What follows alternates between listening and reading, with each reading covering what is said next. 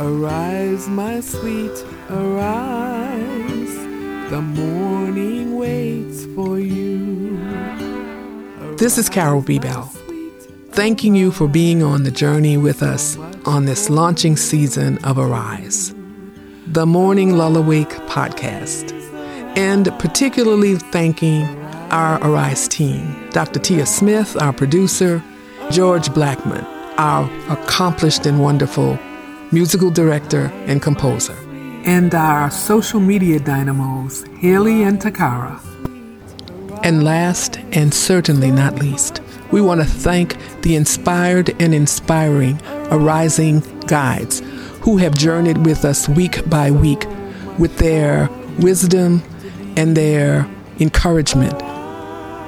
We thank you for being with us, and we are hoping that you will be looking forward to our next season of Arise. In the meantime, we may be being in touch with you, asking you to talk to us about what Arise has meant to you and how you've used it in your life so that we can use that to help us as we are planning for the next season.